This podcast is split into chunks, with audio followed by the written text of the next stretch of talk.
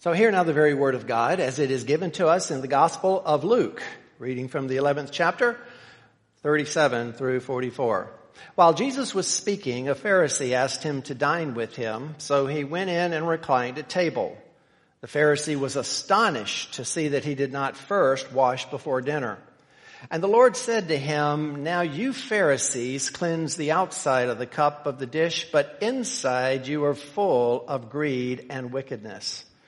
You fools, did not he who made the outside make the inside also? But give as alms those things that are within, and behold, everything is clean for you. But woe to you, Pharisees, for you tithe mint and rue and every herb and neglect justice and the love of God. These you ought to have done without neglecting the others. Woe to you, Pharisees, for you love the best seat in the synagogues and greetings in the marketplaces. Woe to you, for you are like unmarked graves, and people walk over them without knowing it. And may the Lord bless this reading of His Word to our understanding this morning. Let's ask Him to bring it alive. Lord, if ever a time you confronted one of the greatest evils that exists on this planet, it is here because you are addressing religious hypocrisy. And those who dress themselves up on the outside act mighty righteous, but on the inside they are, as you say here, full of wickedness and greed. I pray as we go through these words, we'll understand what they mean and also be able to apply them, that we, we see them as, as perhaps you have meant them uh, to be seen. Not just as a condemnation of the darkened soul, but also an unmasking, if you will, of the, the wolves in sheep's clothing that surround us in every age. And we will give you the glory in Jesus' name. Amen. Uh, last week, the, the Lord uh, said something in the passages that we read that um, ha- have truly had a profound effect on me. I- have I've been mulling it over in my mind all week long. And, and that comes from the 35th verse of this 11th chapter when Jesus said, Therefore be careful, be wary, watch out, lest the light in you be darkness.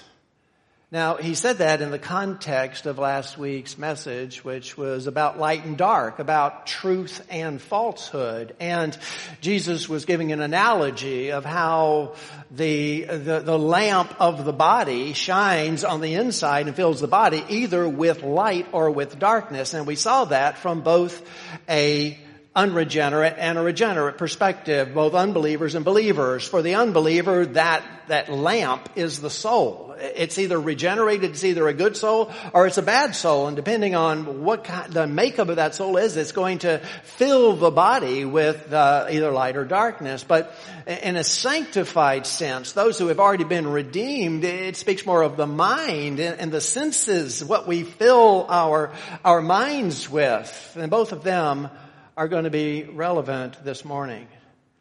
Now, Jesus is bringing this out, and in order, I think, as I said in my prayer, I believe that it's sort of an unmasking. Um, I mean, he's going to focus on religious hypocrisy, the greatest uh, um, representation of religious or spiritual depravity that we have or those who are darkened on the inside and yet they're putting on the show on the outside. And sometimes they can be extremely convincing. And some of the most heinous mistakes that we're going to make are mistakes that we are made with our eyes wide open. It's not like you can see evil and, and avoid it. It's like you see evil that masquerades as light. And that's why Jesus says so poignantly, be careful lest the light in you be darkness. Now we've talked about this over the past several weeks, how Jesus is the light that has come into the world and that the darkness will fight against it. And Satan has all these countermeasures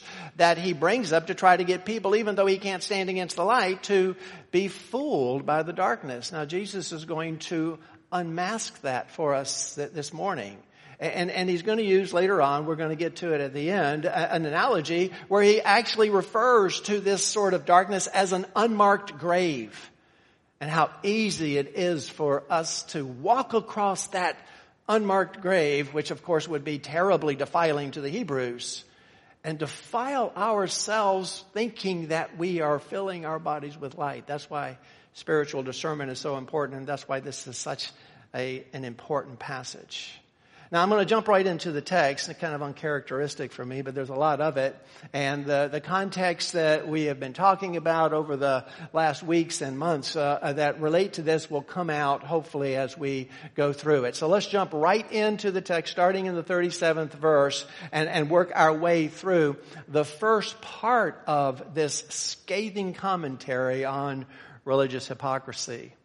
While Jesus was speaking, um, a Pharisee asked him to dine with him. Now notice how Luke ties this together. I'm not going to go into any detail, but this is obviously something that has occurred while he is speaking what he was talking about last week, about the lamp of the body and about being careful that the light in you is not darkness.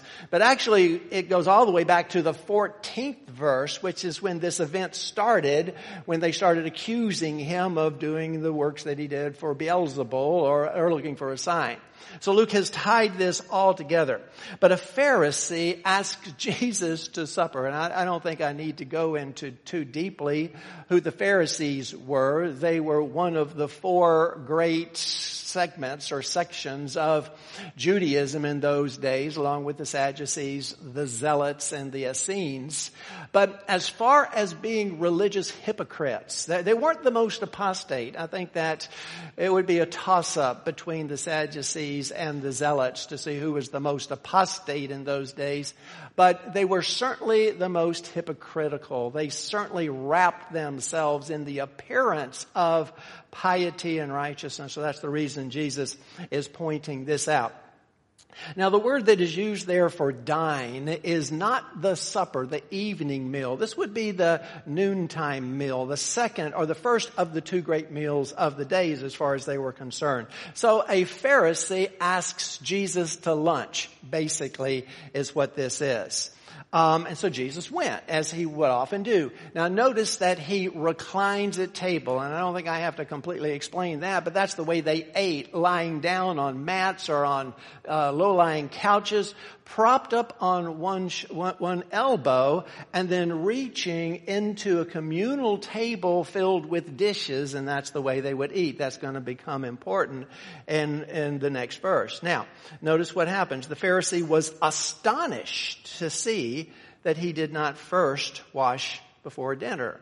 Now this is not the first time this has come up in Luke. We saw this back in Galilee, but it was a group from Jerusalem that they were astonished that the disciples had not washed their hands before dinner. Now it, it is it is Jesus. Now whether this is a setup or not, we, we can't tell, but it, it just tells us that this Pharisee was greatly surprised that Jesus didn't wash his hands.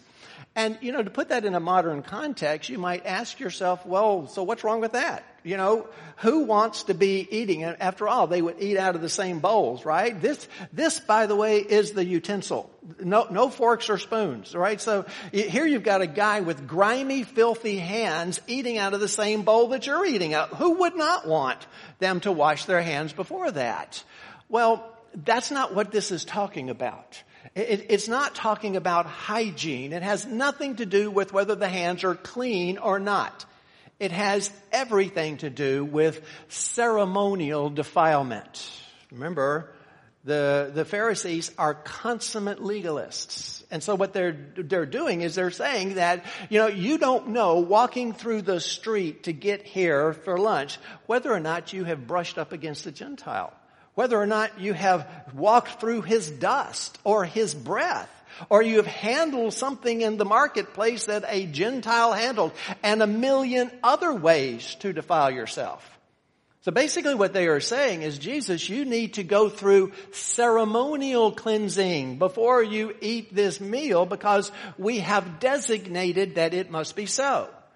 So in other words, here's the problem is Jesus walks through the, the street and he somehow gets defiled and he comes in there and he starts dipping the bread in the same bowl as everybody else. Well, then he puts that food, the hand defiles the food, the food defiles the body.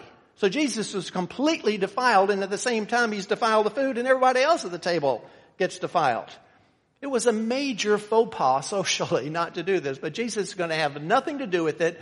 And the reason is because the Pharisees had surrounded themselves with their own rules and regulations, their own traditions, and they were unbelievably legalistic. Jesus says this, why do you break the commandment of God? For the sake of your tradition. Then for the sake of your tradition, you have made void the word of God. Jesus is not going to have anything to do with this because this was all traditions, added commandments that actually took away from the word of God. Now, I don't think any of us are as aware as perhaps we should be of just how fastidious, meticulous, and nitpicky these laws were. Again, when you washed your hands, you had to do it in a certain way.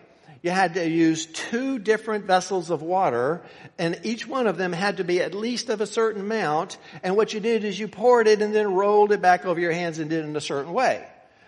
I went to the website to look up the Mishnah, and I, I got something more than I bargained for. I found an Orthodox rabbi who is actually explaining the Mishnah on the, the internet. And so he's explaining these, these rules. So I, I've got one paragraph I want to read you from that website. And it's one paragraph of page after page after page of information about how you wash your hands. Just listen to this. Hands are rendered unclean and purified up to the wrist as follows. If one poured the first water, remember there's two waters, if one poured the first water over his hands as far as the wrist, then he poured the second water over his hands beyond the wrist and it flowed back to his hands, the hands are clean. If he poured both the first and the second waters over his hands beyond the wrist and they flowed back to his hands, his hands remain unclean.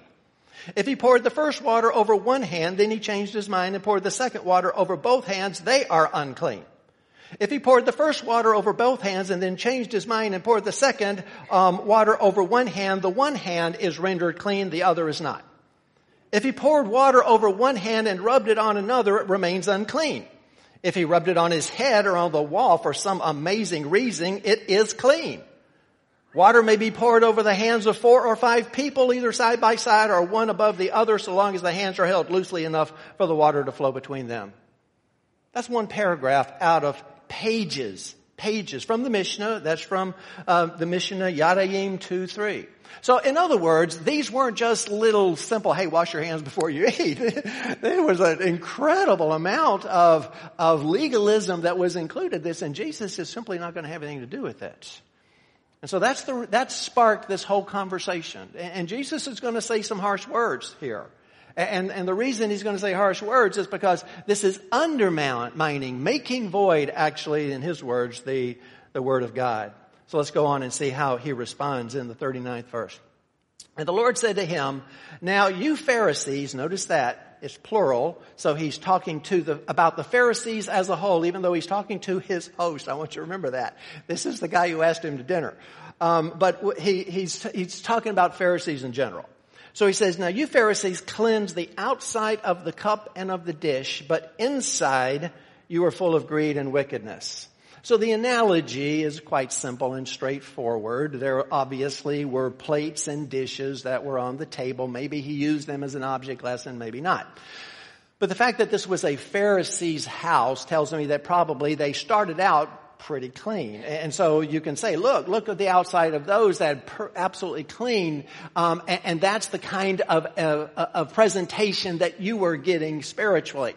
But perhaps this came about when the meal was over and now those dishes are all piled in the middle and they're filled with old and crusting food because they would sit around and talk and the flies have come in and there are flies all over it. And so they're all gritty and gross on the inside. Now whether or not that's true or whether this was a mental image, uh, uh we, we know that what Jesus is saying is that your guys are interested in just cleaning the outside. You're not interested in cleaning the inside. And this is very, very similar. If we were to go back and put it into its context, you may remember that whole discussion about cleansing and sweeping and cleaning the house and putting it in order and then the demons moving right back in.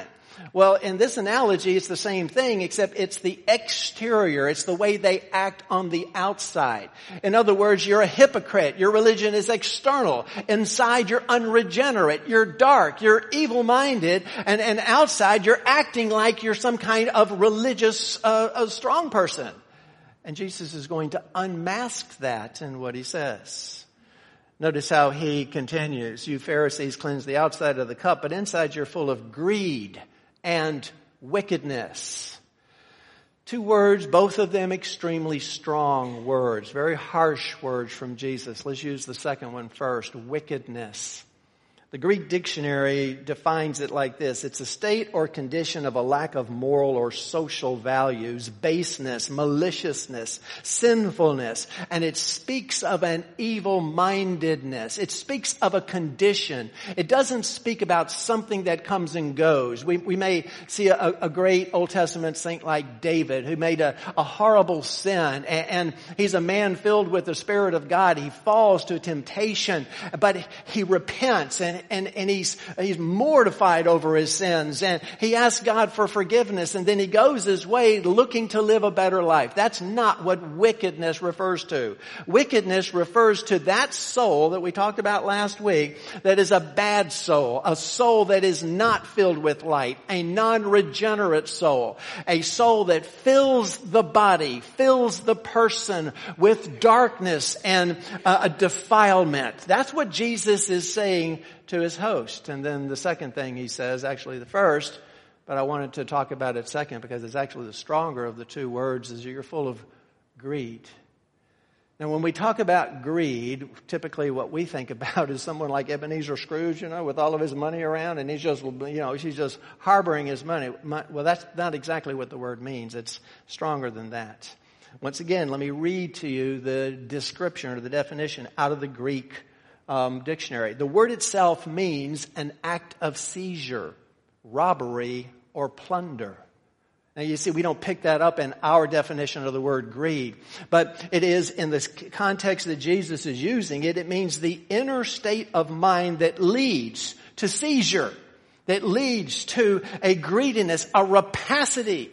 Jesus is calling this man a rapacious, ravenous wolf in sheep's clothing.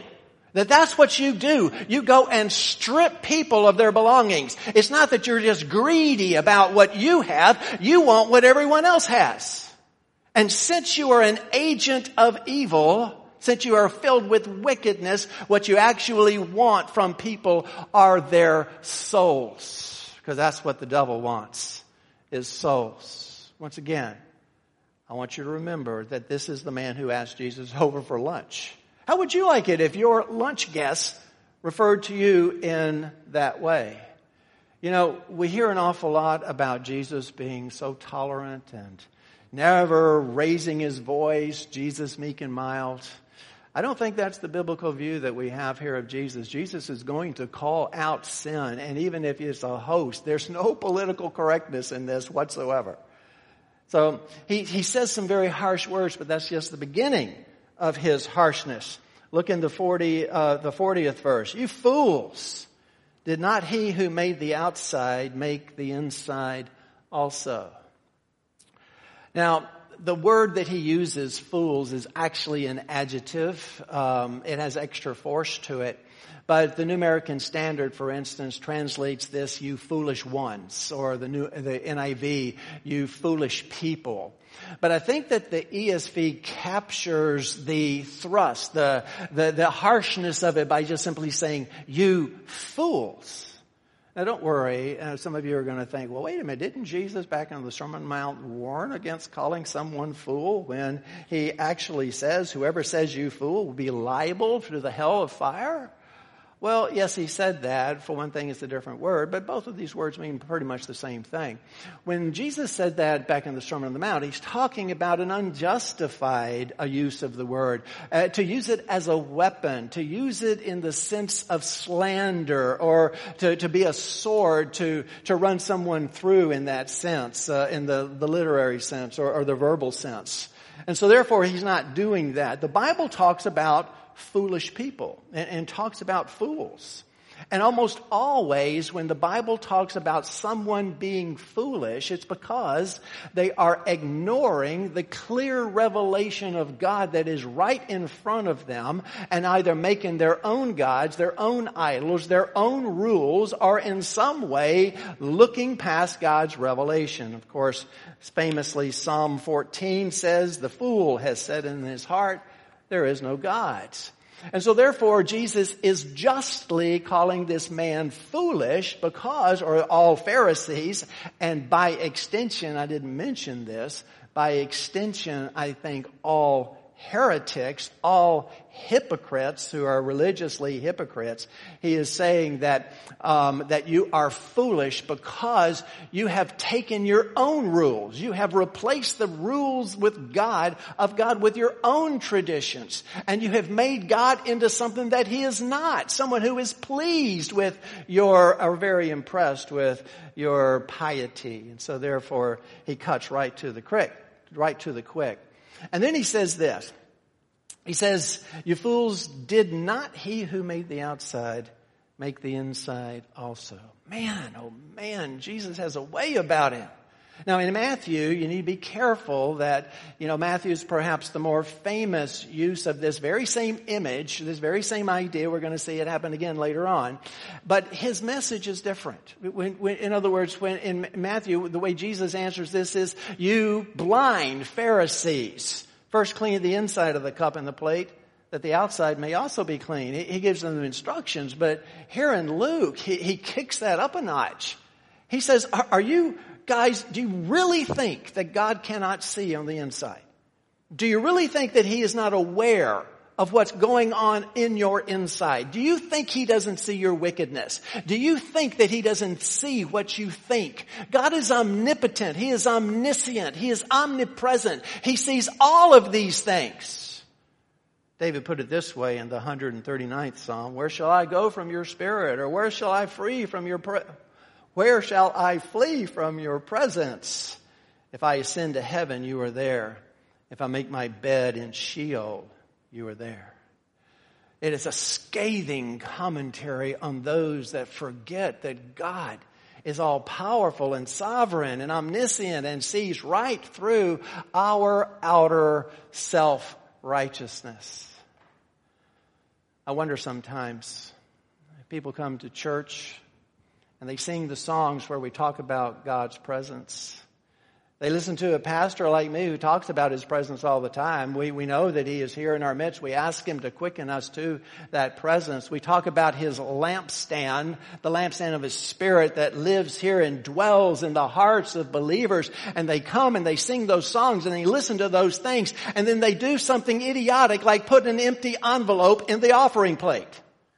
Do you really think God doesn't see that? Do you really think you're getting away with something? Do you really think that when you rob from God and you do not give according to His plans, that He is not paying attention? Of course He pays attention.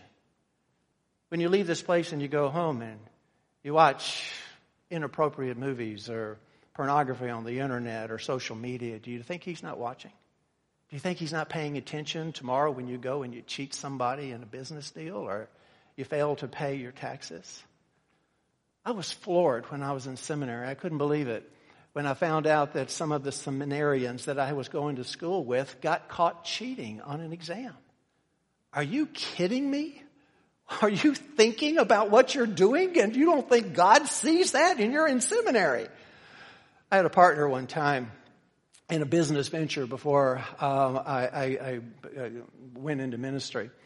And um, all of a sudden one day, a, a, diploma showed up on his wall. It was a PhD, a doctorate. And I said, wow, I didn't know that you, you were studying to get a PhD. And he sort of evaded the question and says, no, I've been doing it for a long time, working at night. Well, I, I, I kind of made me suspicious. So I did some checking up and I found out that sure enough, it was a, it was a diploma mill. You didn't earn the PhD there, you bought it. So he had gone and bought the PhD and it was a nice big old diploma. It was on his wall. And, and I, I, I wasn't so surprised just because of the nature of this guy. No business really being a partner with him. But uh, uh, what floored me about it is that somebody had done an expose on this particular uh, um, university, which it really wasn't. It's just a storefront. And it had listed all the people who had received diplomas from it.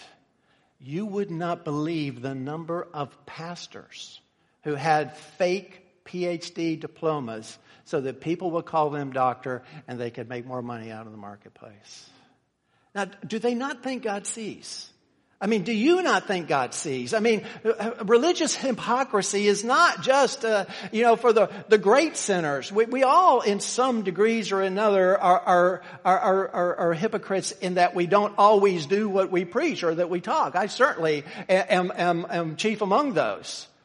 But I'm not really talking about that kind of hypocrisy. I'm talking about those who are totally uh, one way on the outside and totally another way on the inside. And so that's what Jesus brings to their attention. Now in the 41st verse, this is what he says. But give his alms those things that are within, and behold, Everything is clean for you. Now this is a difficult verse in the Greek and it is the, the source of many different interpretations and I'm not going to go into them. They're quite technical. But let me just tell you basically the, the safest interpretation. And that is that motives matter. That what is in your heart is what matters. You know something, if, if you are giving to the poor, and that's usually what alms refers to, is giving to the poor. If you are giving to the poor, the poor for some other agenda, either you want control, or you want everyone to think that you're righteous, or you want to feel good because you're giving money to the poor, or whatever reason, there could be a thousand other reasons. If there's any other reason except a pure heart and a pure motive, because you love God and you love those that are made in His image, if if you're not doing it for the right reasons, then your giving is worthless. The ends do not justify the means. It matters what's in your heart. And you can do exactly the same thing. You can give alms with a bad heart and you've no treasure in heaven whatsoever, where you do exactly the same thing with the right heart. And you you do get treasure in heaven that builds up for you. And that's the problem that we face, brothers and sisters. And I believe that's what Jesus uh, is unmasking. It's so difficult when you have somebody that's going through the motions and has the talk and has every outward appearance of being righteous and yet on the inside they're doing it for completely different motives. How do we tell the difference? And I believe that's one of the reasons he goes into these six woes three of which we're going to look at this week, the other three next week. The three that we're going to look at this week are specifically to do with Pharisees. And once again, they're very similar to what we read in that great diatribe in the 23rd chapter of Matthew, but we want to be careful and not just accept that message because especially with the last one, it's considerably different. So let's take a look at these woes. But woe to you, Pharisees. Now, the word woe, and, and we've already seen it in Luke, and we've already talked about it, and I've gone into quite a lot of detail about the etymology of that word. Let me just give you a definition for what the word actually means in this context. It is a pronouncement of doom from a position of regret. Let me repeat that. When Jesus says these woes, it is a pronouncement of judgment, a pronouncement of doom, but he's not happy about it. It's from the position of regret. It's a lament. He is sorry that these people are condemning themselves in this way, but that doesn't mean he's simply going to turn a, deaf ear or a blind eye to it. So he says that, but woe to you Pharisees, for you tithe mint and rue and every herb and neglect justice and the love of God. These you ought to have done without neglecting the others. Now, we're not going to get into a discussion of tithing this morning and what tithing should be in a New Testament context. I run into uh, people that want to argue that point all the time. Tithing is just something that occurred in the Old Testament. Well, at least let me offer what Jesus says here. He, he, he's not telling us that tithing is a bad thing. Tithing is biblical. Um, it's, it's, and it's brought over into the New Testament by passages like this. You should have done that and not neglected the other. He doesn't say, okay, tithing is gone. Um, however, it's a moot point in a New Testament uh, uh, uh, context. We we teach tithing here because 10% of your income is a good place to start. But you really don't want to argue that. You don't want to argue that and say that's an Old Testament uh, observance and it has nothing to do with the New Testament. Because before you do that, you need to see passages like this. Then you need to go and read the book of Acts. You need to look at the end of chapter 4 and the beginning of chapter 5 and elsewhere in that book because New Testament giving has nothing to do with a percentage. It has everything to do with everything that you have that you don't need. Right? So you don't want to go there. Uh, you know, you, you don't want to try to argue that tithing is an Old Testament situation. But all that to make the point that, that uh, tithing was very established. And Jesus is not speaking out against tithing here. What he is speaking out against is tithing in the wrong way. Tithing with the wrong motives. And he's not using hyperbole when he says that you tithe the mint and the rue and every herb in your garden. I mean, they're pulling that out of Leviticus and Deuteronomy, but both of those passages were looking more at an agrarian society where you're tithing your, your, your crop. But nonetheless, these guys were so focused on living out every little rule that they would tithe 10% of their garden herbs. And I am told it went so far as if a Pharisee is walking down the street and he sees a leaf of mint, he would take it home, clean it off, put it in his tea, but before he did, he would cut a tenth of it off. And then put it in this little cup that he's going to take to the temple as his tithe. I mean, that's tithing for tithing's sake. That's tithing in a sense that I can tithe better than you can. Again, totally losing focus of why you are tithing and the one you are tithing to. And, and doing it as a, as, as, as, almost as a badge of religiosity. And that's the way that the Pharisees were doing. And that's why Jesus calls them on it and says that you, you, you are neglecting the greater issues. You are majoring in minors. You're focusing on all these nitpicky things and you're missing the most important commandments. Now once again, Let's go back.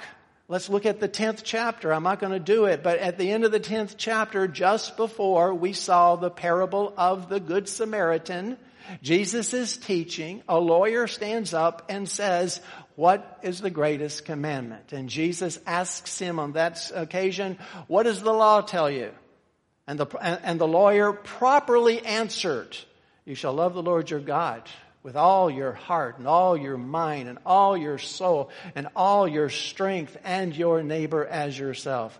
And that's exactly what Jesus relates here. These are the two great commandments that the people are ignoring so that they can tithe 10% of a leaf of mint. Okay? That's what he means by justice. You see, the second part of the Ten Commandments that we just recited are all about justice, all about how to treat each other all about how to, to treat those that are in our midst as we would treat ourselves, to love our neighbor as we would love ourselves, or as the golden rule so called would say, do unto others as you would have them do unto you. This is justice.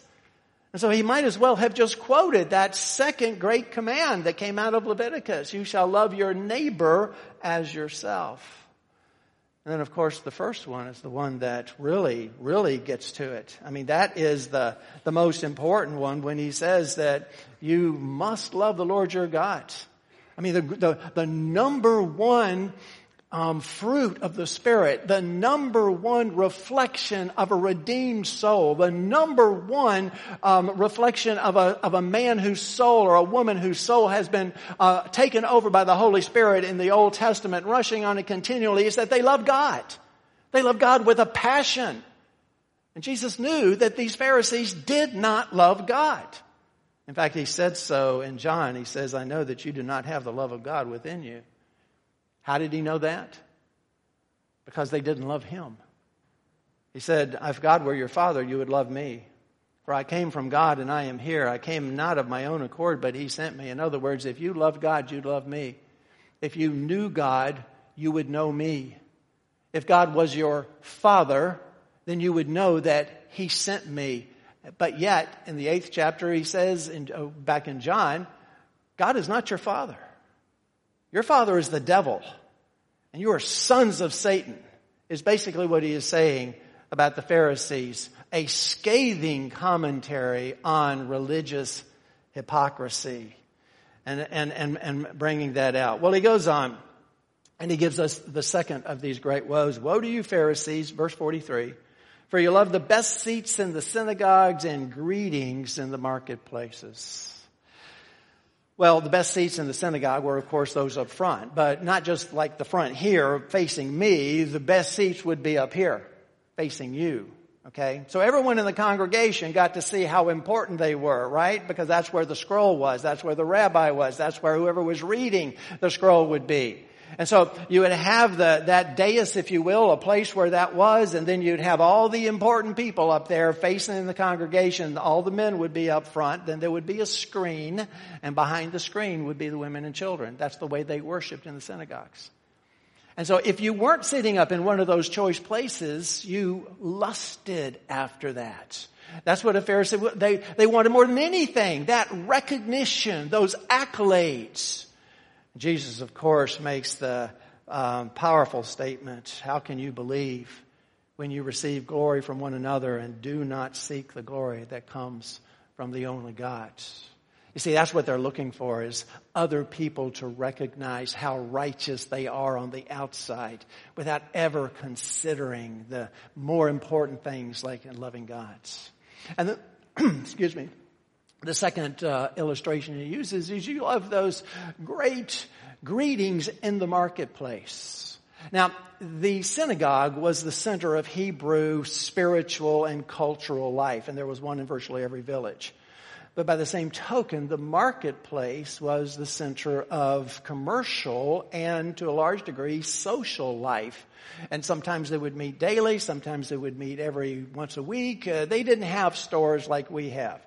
And so therefore, when someone, everybody would be at the marketplace when they had one. And so Jesus is not just saying a, a nice, hey, how you doing? Good to see you here as you pass by. No, he's talking about an extravagant greeting a kowtowing, bowing and giving deference before him. And in fact probably even saying, oh you great benefactor of the people, you've done so much, you're a pillar of this community. And the Pharisees sitting here, oh no, no, don't do that to me, you know, don't tell me those, oh no, no, no, keep it going right?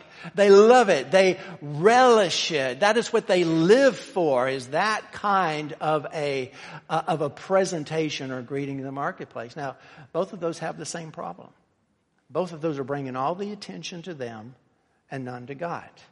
All of them are based in pride. Pride, one of the greatest sins that we can have. And there's an arrogance there before God. There's a pride there before God. And so therefore, but the fact that they want the accolades of humans rather than the accolades of God shows that their heart's not right. So Jesus is bringing that out and unmasking the hypocritical heart in that way. And the third woe, he says, woe to you, verse 44, for you are like unmarked graves and people walk over them without knowing it. And this is kind of the, the, the, core, I think, of at least this part of his woes. Uh, once again, we need to be careful.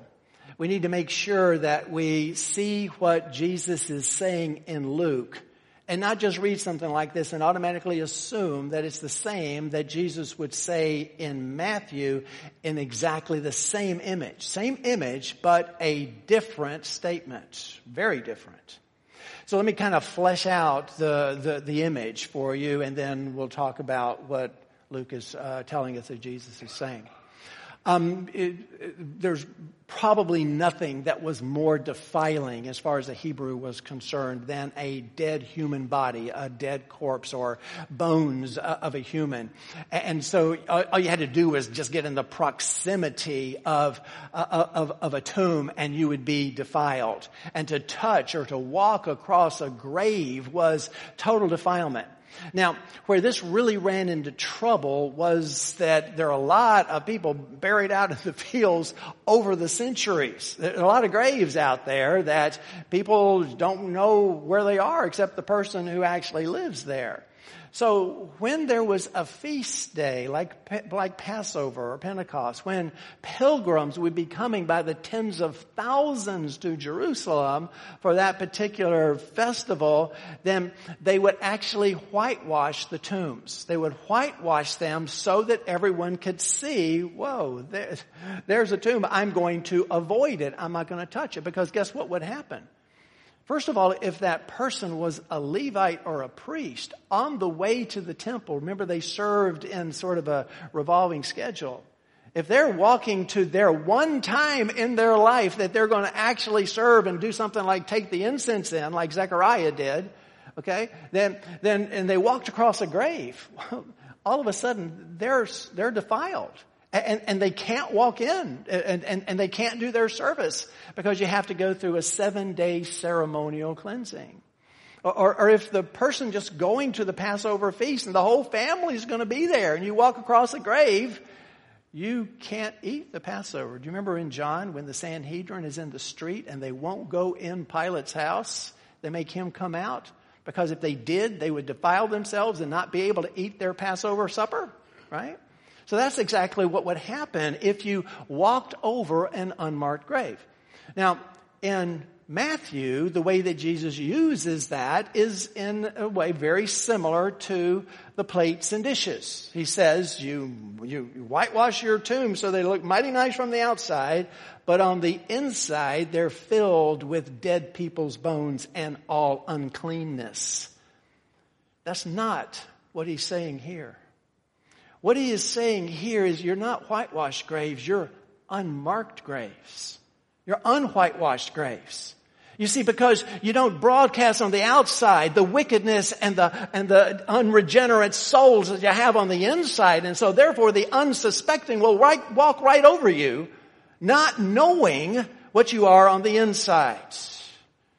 In the inside, you're filled with defilement two things that he's pointing out here. One, going right back to that lamp. As far as that person is concerned, there is a lamp that shines to the inner being.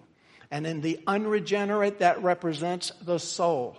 And when the Holy Spirit comes and He fills that soul and regenerates it, He fills that lamp with His light and that light shines on the whole being and begins the process of sanctification. But if the lamp is bad, it's not just passive. If the lamp is bad, it actually shines darkness and defilement and profaneness into the inner being. That's why Jesus says, be careful. Watch out that the light in you is not darkness.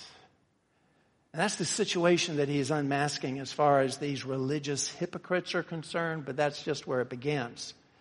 See, the real problem is that they export that darkness. They're not just in the business of, of, of filling themselves with darkness. They want other people to be filled with darkness. Jesus calls them blind guides. And he says that these are blind guides of the blind. And if the blind lead the blind, both will fall into a pit. But the real problem is that they're looking to destroy, to greedily. Remember that word greed means to strip, to take, to rob. To, to, to rapaciously take that which is not yours. To go and find people and turn them into unmarked graves just like themselves. That's what Jesus says in the 23rd verse once again you travel across, I'm sorry, 23rd chapter of Matthew once again. You travel across sea and land to make a single proselyte. And when he becomes a proselyte, you turn him into twice as much a child of hell as yourself. Those are harsh words, brothers and sisters. Those are very hard, straightforward words. And Jesus also had very harsh words to say about the judgment for such actions. He said on one occasion, whoever causes one of these little ones who believes in me to sin, and he's not talking about just children. He's talking especially about the young in him. He says, whoever calls one of these little ones to sin, it would be better for him to have a great millstone fastened around his neck and be drowned in the depths of the sea. Elsewhere, he says it would be better if they had never been born. So Jesus wants us to know something here, brothers and sisters. I am convinced. He's not just telling us that the Pharisees are bad people, so he, he can talk about how bad they are. He's not just saying that th- th- these are my enemies that, uh, and I'm angry because they were so apostate.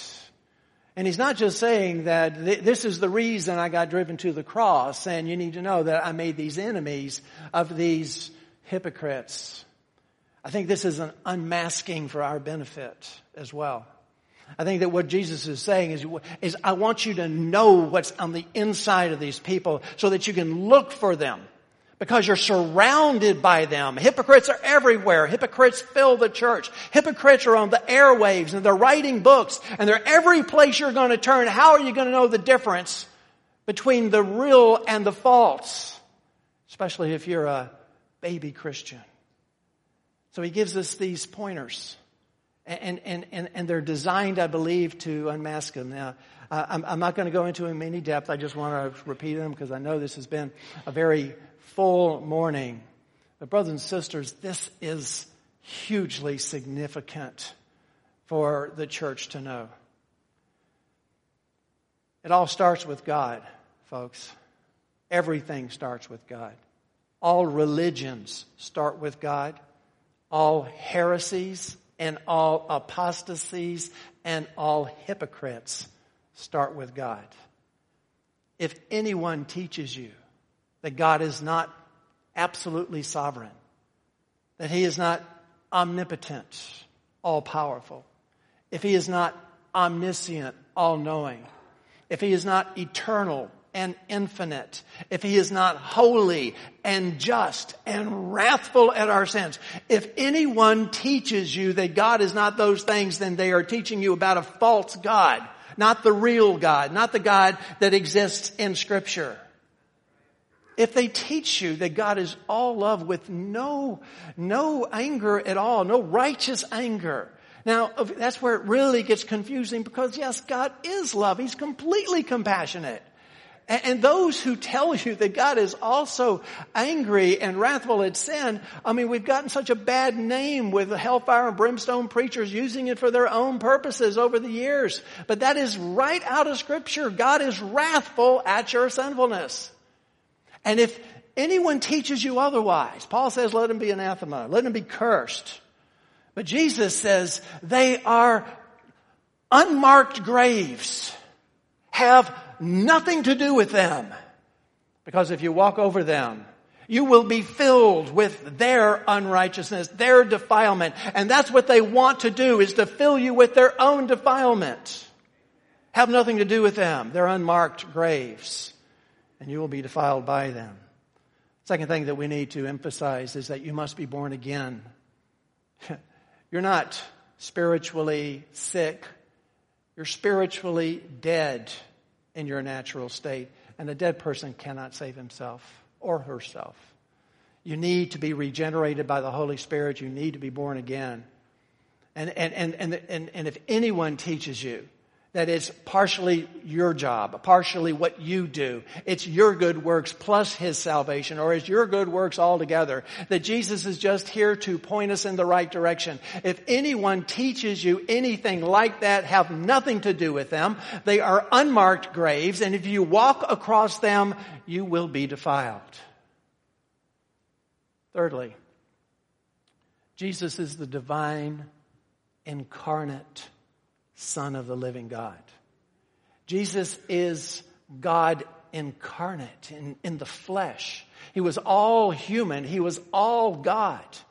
He was the infinite God man who came to this world with a threefold agenda to destroy evil, to seek out his people, his elect, and to save them and set them free, and then to introduce us to the love of the Father Jesus came with a purpose. It was to go to a cross to be hung on that cross, to have the sins of those he came to save poured upon him, to have God the Father pour his wrath out upon those sins. And Jesus will be a substitutional, substitutionary, sacrificial atonement, paying and redeeming you from sins that you can never redeem yourself from. He came to live a perfect life so that you could stand before a holy God in His righteousness and not your own. He died on that cross. He humanly died. They took his dead body down from that cross and put it in a tomb. He saw no corruption. He rose on the third day. He was resurrected by the power of God. He revealed himself to hundreds of people. He ascended to heaven. He was coronated King of kings and Lord of lords. He stands even now ruling his kingdom at the right hand of God the Father Almighty and he will come again in power and glory.